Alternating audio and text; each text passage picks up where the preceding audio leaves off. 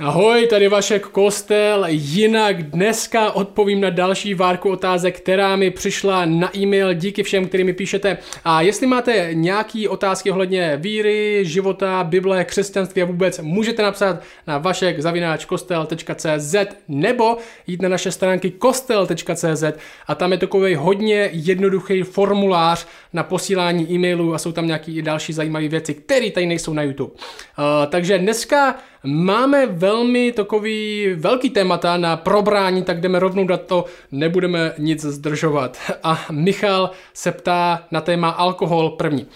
A Michal říká, píše, zdraví měl bych dotaz ohledně požívání alkoholu. Z toho důvodu, že osobně jsem úplný abstinent a díky bohu již nepoužívám nebo nepožívám žádné alkoholické nápoje, myšleno v pokoře. Byl jsem alkoholik, můj dotaz tady směřuje k tomu, abych nějak nepohoršil bratra v Kristu kvůli pivu, který je třeba obrácený čerstvě, aby ho to nepokoušelo znovu se k tomu pivu dostat. Děkuji za váš čas. Michale, požívání alkoholu nebo konzumace alkoholu, nebo jak by se křesťan měl k alkoholu stavět, je velký téma v církvi a je na to hodně v církvi různých názorů. Někteří říkají, že by křesťan se měl alkoholu vyhýbat obrovským obloukem, někteří říkají, že křesťan a alkohol nejdou moc dohromady, některý církve to neřeší vůbec, eh, někteří popíjí jenom doma, aby je náhodou ostatní neviděli a o tom si myslí, že to je v pořádku. Ale asi ten nejrozšířenější názor, eh, co znám v té naší malé protestantské kultuře, je tenhle. Křesťani alkohol můžou pít, ale nesmí se opíjet. To je asi ten nejrozšířenější názor, se kterým jsem se potkal. Hodně lidí říká křesťanů, alkohol v pohodě, ale opíjení je špatný. Můžeš alkohol pít, ale nesmíš se opíjet. Což nevím, jestli úplně je ta nejlepší rada, protože co znamená přesně se opít? Většinou to znamená, že si lidi stanoví hranice, já maximálně můžu pít jenom tři piva. Nebo někdo má dvě piva, někdo má jedno pivo. Někdo má likérový bonbon, znáte ty lidi, kteří si dají jenom trošičku a už to prostě na nich jde vidět, jak to na ně působí. Co znamená přesně se opít? Je to uh, v momentě, kdy se začnu smát opravdu blbým vtipům, tak je to signál, že jsem opilej. Je to v momentě, kdy se mi začne točit hlava. Je to v momentě, kdy mi začíná být špatně, nebo až to momentě, kdy začnu zvracet. Je to v momentě, kdy se další den ráno probudím a bolí mě hlava, takže jsem poznal, že jsem to opravdu přehnal tu minulou noc. A já vám na to řeknu svůj názor a první Budu mluvit o alkoholu obecně, protože mi přichází na tohle téma víc otázek a pak se přesunu k tomu, na co se ptal, na to pohoršení bratra, někdy tomu říkáme kámen úrazu. A to, co následuje, je můj názor a moje přesvědčení o tom, jak Bible, jaký má Bible vztah k alkoholu. A ten je tenhle. Konzumace alkoholu, konzumace alkoholu sama o sobě hříchem není. Řeknu to znova, konzumace alkoholu sama o sobě hříchem není. Jeho požívání obecně hříchem není. Dokonce si myslím, a tohle bude možná ta nejkontroverznější věc, co dneska řeknu, je tahle.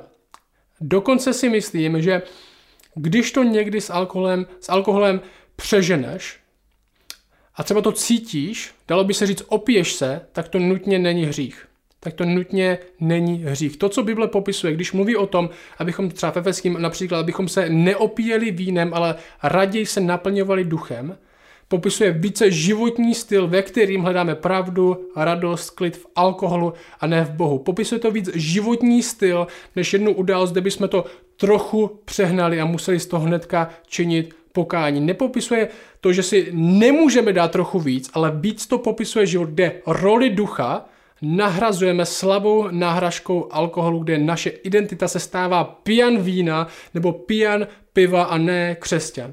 Když alkohol je hlavní odpověď na na smutek, kde nemáme klid bez něho, kde naší radost a štěstí hledáme jenom v něm, kde si neumíme představit, že bychom bez něj mohli žít, když jsme známi jako opilci, ne jako křesťani. A není to o tom jenom, když se občas napijeme, ale když se náš životní styl stává, že odpovědi hledáme v alkoholu.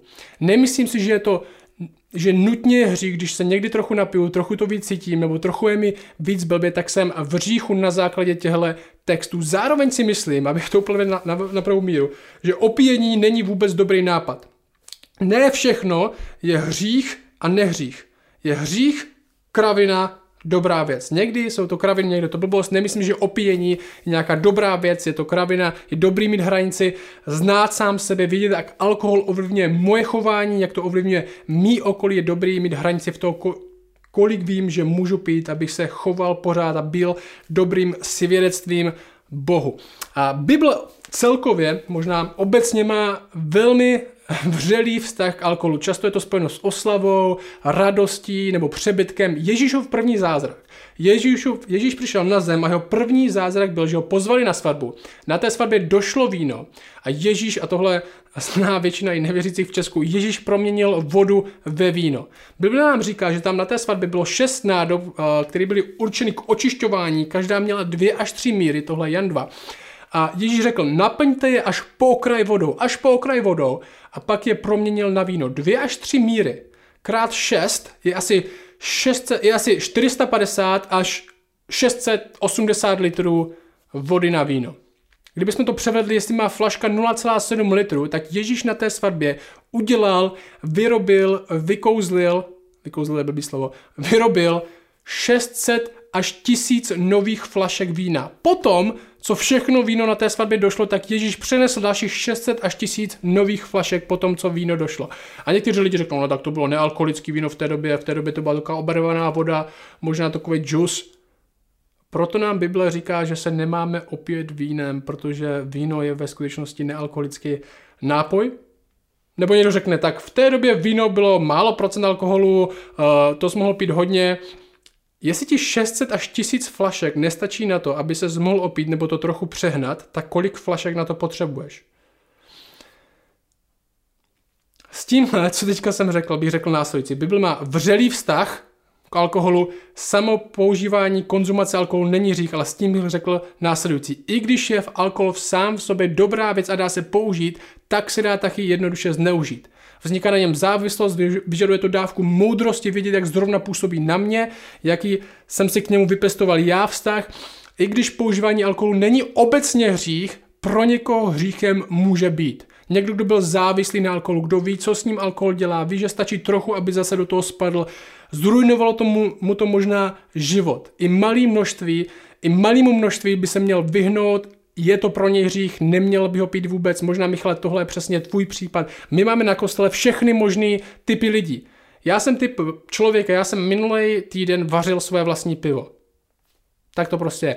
A zároveň tam máme člověka nebo víc lidí, kteří jsou absolutní abstinenti, kteří, si, kteří řeknou, že jsou Vyléčení alkoholici, nevím, jak by to přesně definovali podle sebe, ale alkoholu se vyhýbají, vůbec ho nepijou a rozhodli se, že už ho nikdy v životě pít nebudou. Dokonce máme jedno člověka, který pomáhá dalším lidem, který prochází tady tímhle, aby se alkoholu vyhli.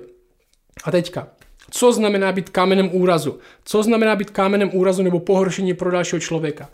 Kámenem úrazu znamená, když svým jednáním vedeme bratra nebo sestru k jednání proti jeho vlastnímu svědomí nebo do silného možná trápení, by se dalo říct, který je proti jeho nové víře. Být kámenem úrazu není jenom dělat něco, co se někomu nelíbí. Kámenem úrazu není jenom dělat, co se někomu nelíbí, protože to bychom v církvi nemohli dělat vůbec nic. Dám příklad cigaretou. Dám příklad cigaretou. A říkám to jako někdo, kdo nekouří cigarety, někomu, kterému přijdou cigarety jako hnus, hloupost a finanční nezodpovědnost, aby bylo jasno, ale tohle je ten příklad. Stejně si myslím, že občasný vykouření cigarety jako alkohol není hřích. Není, kouření cigarety není hřích. Ne všechno na světě, znovu říkám, je hřích nebo ne. Někdy taky je to úplná blbost, i když to není hřích.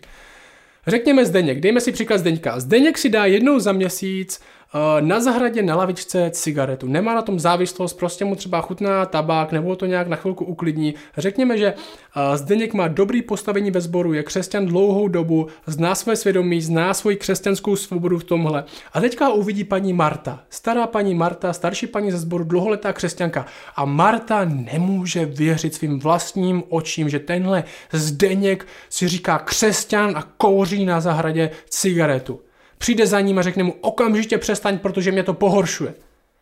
A řekněme, že ho uvidí Petr, mladý křesťan, který bojoval ze závislosti na cigaretách, chtěl se jich zbavit, protože věděl, že je to jeho uniková cesta ze stresu, ne Bůh, ale cigarety, finančně ho to ruinuje, je měsíc čistý a Zdeněk si zapalil před ním cigaretu. A Petr ví, že by to neměl dělat, že kouření cigarety je proti jeho svědomí. Ale řekne si, tak jestli Zdeněk, tady ten dlouholetý křesťan, může kouřit cigaretu, tak proč bych možná nemohl já? Možná to není tak špatný pro mě a začne kouřit a vrátí se zpátky do svého jednání, který je proti jeho svědomí. To je kámen úrazu, ne to první. Jenom protože něco někoho pohoršuje, v tomhle smyslu církev mě pohoršuje, ještě neznamená, že si pro někoho, káz, že si pro někoho kámen úrazu, ale když moje jednání vede někoho jednat proti jeho svědomí nebo do hlubokého trápení jako nového křesťana. A tohle máme zkoumat, protože chceme lidi budovat. To je zatím vším nejen hledat pravidla a hranice a co přesně můžeme a co ještě nemůžeme, ale znát svoje svědomí ve věcech, co nejsou přesně v Bibli a vidět, co naše jednání dělá a co způsobuje s dalšíma lidma. Tak to je moje odpověď na alkohol, jdeme na další otázku. A ta je tahle. Hudba z internetu. Richard se ptá, ahoj Vašku, chtěl bych se zeptat, jestli stahování hudby z internetu je hřích. S pozdravem Richard. Tohle je zajímavá otázka. Jestli stahování hudby z internetu je hřích, a myslím, že tím je, jestli je stahování z internetu, z internetu hřích, protože by to byla krádež. Jestli tomu dobře rozumím, jestli je stahování z internetu hřích, protože by se jednalo o krádež. A pokud vím, tak v České republice, a možná to říkám špatně, ale takhle si myslím, že to existuje v České republice, tohle zatím není proti zákonu hudbu z internetu stahovat. Náš zákon se k tomu jako ke krádeži nestaví. Co je proti zákonu, jak to chápu, je hudbu sdílet. A vím, že to je zvláštní zákon, každopádně to tak je. A já bych tady tohle asi otázku nechal na svědomí každého člověka. A jeden test, který mám pro tyhle sporné otázky, je asi tenhle. Je to něco, kdybych tohle dělal, je to něco, co by porušilo moje svědectví jako křesťana. Je to něco, co bych dělal, kdyby se o tom dozvěděli další lidi, třeba moje sousedi nebo lidi ve škole, kdyby se třeba někdo dozvěděl, že stahuješ hudbu z ulož, to, a není to nutně proti zákony, tak bych se zeptal, kdyby se to dozvěděli ostatní lidi, poškodí to tvoje svědectví, řeknou si, jak tohle, jestli si říká křesťan, jak tohle může dělat. Poškodí to tvoje svědectví nebo ne. A Zároveň my žijeme v době, kde je velmi, jestli ano, my žijeme v době, kde je velmi levná alternativa, kde jsou věci jako Spotify, YouTube, který můžeš použít. Takže tohle, jestli to není protizákonný, tak bych to nechal na svědomí každého člověka. Jestli to protizákonný, tak bych ti řekl, že to hřích je a měl by se s tomu vyhnout. Ale jak to chápu já, tak v České republice uh, jedna forma stahování hudby, když to stahuješ z takových serverů jako Ološtu, tak to zatím protizákonný není, protizákonný je hudbu sdílet. A jestli to neporušuje svědectví, tak si myslím, že to je v pořádku. Zároveň bych to nechal na tvém svědomí. Jestli to porušuje svědectví okolí, který máš, tak bych ti radil se tomu vyhnout. A jednu, ještě jednu věc řeknu k tomu. Jestli máš rád nějakou kapelu, jestli máš rád nějakou kapelu, třeba českou zvlášť, nebo nějakou menší kapelu, tak si kupi jich CD, tak si kupi jich CD, ať už v digitální podobě nebo v fyzické podobě, protože zvlášť v téhle době, kdy oni nemůžou koncertovat, což je jejich hlavní zdroj příjmu, a mají složitý to, jak, jak vůbec vydělat, tak je podpoř, kup si jich CD, nezajímej se tím, že si stáhneš nějakou malou kapelu někde uh, z internetu zadarmo, kup si jich CD, to stojí stovku, dvě stovky a tím je podpoříš a zvlášť v téhle době. Jdem dál. Další velký téma. Další velký téma a to je vegetariánství, jestli můžeme jíst zvířata nebo ne. Martin se ptá, ahoj Vašku, mohl bys prosím objasnit, jak se Bůh nebo všeobecně křesťané dívají na zacházení lidstva ze zvířaty, jak se Bůh dívá na to, že pro nás se stala zvířata produktem, se kterým můžeme zacházet častokrát velmi krutě, jen abychom měli maximální profit a uspokojili poptávku. Děkuji za odpověď, měj se hezky Martin.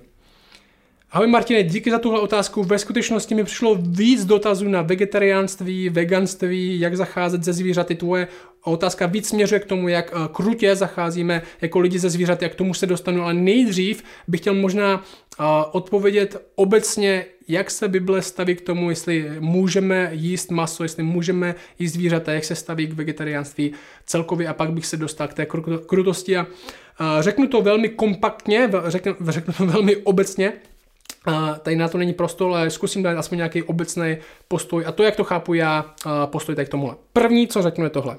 Lidi nejsou zvířata. což nevím, jestli je pro všechny úplně stejně očividný, ale lidi nejsou zvířata. Někteří lidé v zájmu boje za zvířata a za, uh, za to, aby jsme s nimi zacházeli možná dobře, říkají nakonec, že všichni jsme si rovní. Já jsem tyhle rozhovory s nimi viděl a, a četl jejich články, říkají, všichni jsme si rovní, máme stejný práva, proč by člověk měl být něco víc než zvíře a měli bychom tedy zacházet se všemi stejně. Nakonec do, dokonce někteří říkají stejně jako s lidmi. Křesťané věří, že Bůh má speciální vztah s lidmi, který nemá se zvířaty. Bůh stvořil člověka ke svému obrazu, dal mu práci, smysl a hodnotu, dal mu taky svědomí a možnost se rozhodovat. A někteří lidé se snaží říct, že mezi zvířaty a lidmi není žádný rozdíl a všichni bychom měli mít stejné práva a stejnou hodnotu. A já bych jim řekl z vaší Ježíšova slova, Ježíšova slova v Lukáši 12 říká Ježíš tohle. On říká učedníkům, pozorně si všimněte havranu. Pozorně si všimněte havranu, že nesejí ani nežnou, nemají komory ani stodoly a Bůh je živý. Oč jste vy cenější než ptáci? Oč jste vy cenější než ptáci? To neznamená, že zvířata nemají hodnotu, zdá se, že mají a že se Bůh o ně stará, ale není to nějaký bezcený tvor, ale je rozdíl mezi ním a člověkem a jak Bůh má pro ně hodnotu a cenu. A vždycky mě zaujal jeden text z Jonáše, Jonáš je poslán Bohem, aby kázal takovému obrovskému městu pohanu, který se jmenuje Ninive, aby mu řekl, že Bůh je zabije, jestli nebudou činit pokání a Jonášovi se nechce a Bůh ho tam přes jeho vůli stejně přivede a Jonáš jim nakonec káže takový blbý kázání, ale Bůh se rozhodne, že i skrze to kázání to město zachrání a Jonáš je naštvaný, že to město zachránil, protože ty lidi nemá rád a a ten, tam krátká knížka, který má jenom čtyři kapitoly, končí takhle. Bůh říká Jonášovi, tohle. On říká, mně by nemělo být líto toho velkého města Ninive, tohle 11. verš 4. kapitoly, ve kterém je víc než 120 tisíc lidí, kteří nerozeznají pravici od levice a ještě množství zvířat. Mě vždycky zajímalo, že ten text končí a ještě množství zvířat, jako by Bohu bylo líto i těch i, zvířatů. Lidi nejsou zvířata, mají větší hodnotu, jsou cenější před Bohem, zároveň zvířata nejsou bezcena. Ale lidi nejsou zvířata, Další můj bod je tenhle. Bůh dal zvířata lidem k jídlu. Bůh dal zvířata k lidem k jídlu, tohle Genesis 9, pak Bůh požehnal Noého a jeho syny a řekl jim, ploďte se a množte se a naplňte zemi, bázeň před vámi a děs z vás padne na všechnu zemskou zvěř a na všechno nebeské ptactvo, na vše, co se hýbe na zemi, na všechny mořské ryby jsou dány do vaší ruky, všechno živé, co se hýbe, budete mít za pokrm. Jako jsem vám dal zelené rostliny, tak vám dávám všechno. Ano, zdá se, že před Genesis 9 lidé zvířata nejedli. Někteří říkají, že to je následek hříchu, že jíme zvířata. Každopádně tady to není v Genesis 3 jako reakce na pád, ale jako nový řád věcí, který Bůh dává v rámci nové smlouvy. A stejně tak, když se podíváte třeba do skutku 10, tohle potvrzuje pro církev, kde Petr má vizi, Bůh mu dává různý uh, typy zvířat a říká mu zabíjej a yes. A ano, tohle do nějaké míry obraz toho, že i všichni pohani teďka jsou součástí božího lidu, každopádně ten princip stojí, Bůh dává zvířata k jídlu. Další můj bod je tenhle. Ježíš jedl maso. Ježíš jedl maso. Nejdokonalejší člověk, co kdy žil, který byl bez hříchu, jedl maso. Dokonce rybářům říkal, kam hodit sítě, aby nachytal ještě daleko víc ryb a pak je zabili. Tohle Jan 21, Verš 11. Šimon Petr vystoupil a vytáhl na zem síť plnou velkých ryb. Bylo jich 153. I když jich bylo tak mnoho, sice neroztrhla. Ježíš jim řekl, pojďte posnídat. Nikdo z, z učedníků se ho neodvážil zeptat, kdo si viděli, že to je pán. Ježíš přestoupil, vzal chléb a dával jim podobně i rybu. V Lukášovi 22 se píše tohle, přišel den nekvašených chlebů, ve kterém měl být obětován velikonoční beránek. Ježíš poslal Petra a Jana a řekl, jděte, připravte nám beránka, abychom pojedli. Zdá se, se mi zdá z Bible, že nejít maso z etických důvodů nebo morálních důvodů, kteří říkají, jenom proto, že jde o život zvířete, moc křesťanský není. Vždycky, vždycky buďte na pozoru, když se někdo snaží být svatější než Ježíš. Když se někdo snaží být morálnější, etičtější nebo svatější než Ježíš. Zároveň já chápu, když někdo nejí maso, protože mu nechutná. A taky Možná víc k otázce, co si psal, když někdo neunese krutost, která je někdy páchaná na zvířatech. Umím si představit člověka, co řekne, jezení masa není hřích, ale já nejím maso kvůli té krotosti, protože nemůžu sníst, co se děje tímhle zvířatům, to mi taky dává smysl. Problém je, když svědomí jednoho člověka začne určovat svědomí dalších lidí. Když se svědomí jednoho člověka možná stane zákonem v církvi a všichni se teďka musí chovat jako on. A já si myslím, teďka možná k té otázce, co jsi ptal, k té co jsi se ptal, k té otázce krutosti na zvířatech. Já si myslím, že něco velmi zlého na tom, když někdo zachází krutě se zvířatem. Ať už v rámci toho chovu, co se děje uh, pro maso nebo pro uh, zvířecí produkt, nebo když se někdo chová hrubě uh, ke zvířeti, který má doma. Často poznáš, jaký je někdo člověk podle toho, jak zachází se slabšími lidmi nebo zvířaty, než je on.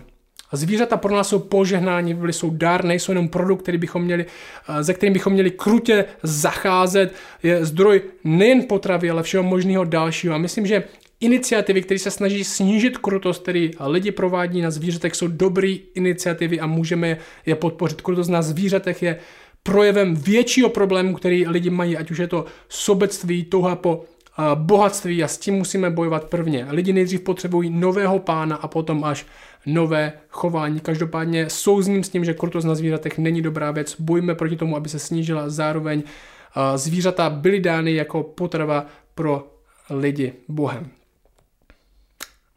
Další otázka, další velká otázka, na kterou se budu snažit odpovědět velmi v krátkosti, a to je psychologie. A Radim píše. Ahoj Vašku, mám dotaz ohledně komunikace ve vztahu. Je možné řešit problémy v komunikaci s ženou, které, ze kterou se seznamují pomocí psychologie? Nebo je špatné se psychologií zabývat? Moje kamarádka, která je společensky orientovaná křesťanka, nevím, co to znamená, je společensky orientovaná křesťanka, je toho názoru, že zabývat se psychologií a kompatibilitou osobnosti muže a ženy ve vztahu, například při seznamování, chození nebo manželství, je antropocentrické a je to jako věštění. A já prý svůj problém v komunikaci, naše neschody, svádím na to, že jsem introvert. Je problém ve mně, že jsem introvert, budu rád, pokud tuto mou otázku a odpověď dáš veřejně, aby si to mohla prohlédnout, abych jí to řekl Janety. Bůh žehnej tvé službě radí. Další velký téma odpovím velmi stručně. Velká otázka v církvi za posledních několik let. Jakou roli má psychologie v církvi a v křesťanství? A je hodně táborů, podobně jak v tom alkoholu. Někteří říkají psychologie a křesťanství vůbec, uh, to je jak ďábel, a Ježíš, některý prostě skoro říkají, že by každý křesťan měl mít svého vlastního psychologa. Já jsem jako vždycky někde trochu mezi. Psychologie může mít některý dobrý a správný pozorování, snaží se, se mi zdá, o vědecký přístup, který je založen na mnohých pozorováních, zároveň rozhodně to není jednotná věda. I u nás na kostele máme dokonce lidi, kteří psychologii studují, ale je třeba říct, a tohle je důležité, že křesťanství a moderní psychologie se v hodně věcech významně liší. Křesťanství vidí jak problém, tak řešení pro člověka v něčem jiným, než kde ho vidí psychologie. Náš problém je hřích, a řešení je pokání a obrácení k Bohu. Bůh musí změnit srdce prvně a potom se k němu obracíme, nehledáme odpovědi u sebe. Nejsme jako člověk, jako lidi, nejsme primárně jenom oběti svého prostředí, neuroz a nemocí. Neznamená to, že tyhle věci nemají vliv a ale neznamená to, nebo znamená to, že tohle není náš hlavní problém. A já si myslím, že psychologie může být dobrá v tom, že může pomoct, aby identifikovala různé vlivy, ale hlavní problém člověka srdce řešit nemůže. Protože proč? Psychologie nepřipouští hřích a odvrácení se od Boha jako náš hlavní problém. Psychologie nepřipouští hřích a odvrácení se od Boha jako jádro našeho problému, ani nevidí obrácení se k Bohu jako řešení. Každopádně to neznamená, že nemůže obsahovat obecnou moudrost a nemůžeme ji studovat, že nemá některé správní pozorování a nemůže uh, v něčem pomoct. Zároveň jádro problému ani řešení nemá. A já ti něco řeknu. Radíme. Jestli svádíš vaše neschody v komunikaci na to, že jsi introvert, tak je určitě problém v tobě. Tvůj problém není, že jsi introvert, ale sobec, který má rád sebe a svoje pohodlí víc. To vím moc dobře já. Protože stejně tak já jsem sobec, který má rád sebe a svoje pohodlí často víc a pod, proto to někdy tvoří problém v komunikaci s mojí vlastní manželkou. A řešení si není jenom říct, tak já jsem introvert. Já jsem oběť toho, jak jsem vyrostl, nebo oběť uh, prostě toho, jak jsem, jak jsem byl stvořen, prostě jsem takovej, hledat nějaký prášek nebo v sobě najít možná nějaké řešení, ale řešení je v pokání zapřít sama sebe a následovat někoho, kdo sám zapřel sama sebe, dokonce dal život za druhý. To je naše řešení. Ne svíst to na okolí nebo na to, jak jsem byl stvořen, ale zapřít sama sebe a následovat někoho, kdo sám zapřel sama sebe. Nedívat se na sebe jako zdroj řešení, ale dívat se na Krista jako zdroj skutečné změny. A to je rozdíl mezi křesťanským pohledem a psychologií. Psychologie může identifikovat dobře, správ, dobře různé vlivy i nějaké věci, uh, možná jak se morálně zlepšit nebo jak na tom být psychicky líp, ale rozhodně nemůže identifikovat jak jádro našeho problému, což je odvrácení od Boha, tak řešení, což je navrácení se zpátky k němu a hledání, hledání uh, zdroje změny v něm, ne v sobě. A jestli tě zajímá tohle téma, tak určitě existuje literatura. Já klidně zkusím dát do popisku něco, který brání obě strany barikády. Já je zkusím dát do popisku, můžeš si je přečíst a můžeš si udělat vlastní názor. A tohle, to je ode mě dneska všechno. A třeba se uvidíme zase někdy příště s dalšíma otázkami. Ciao.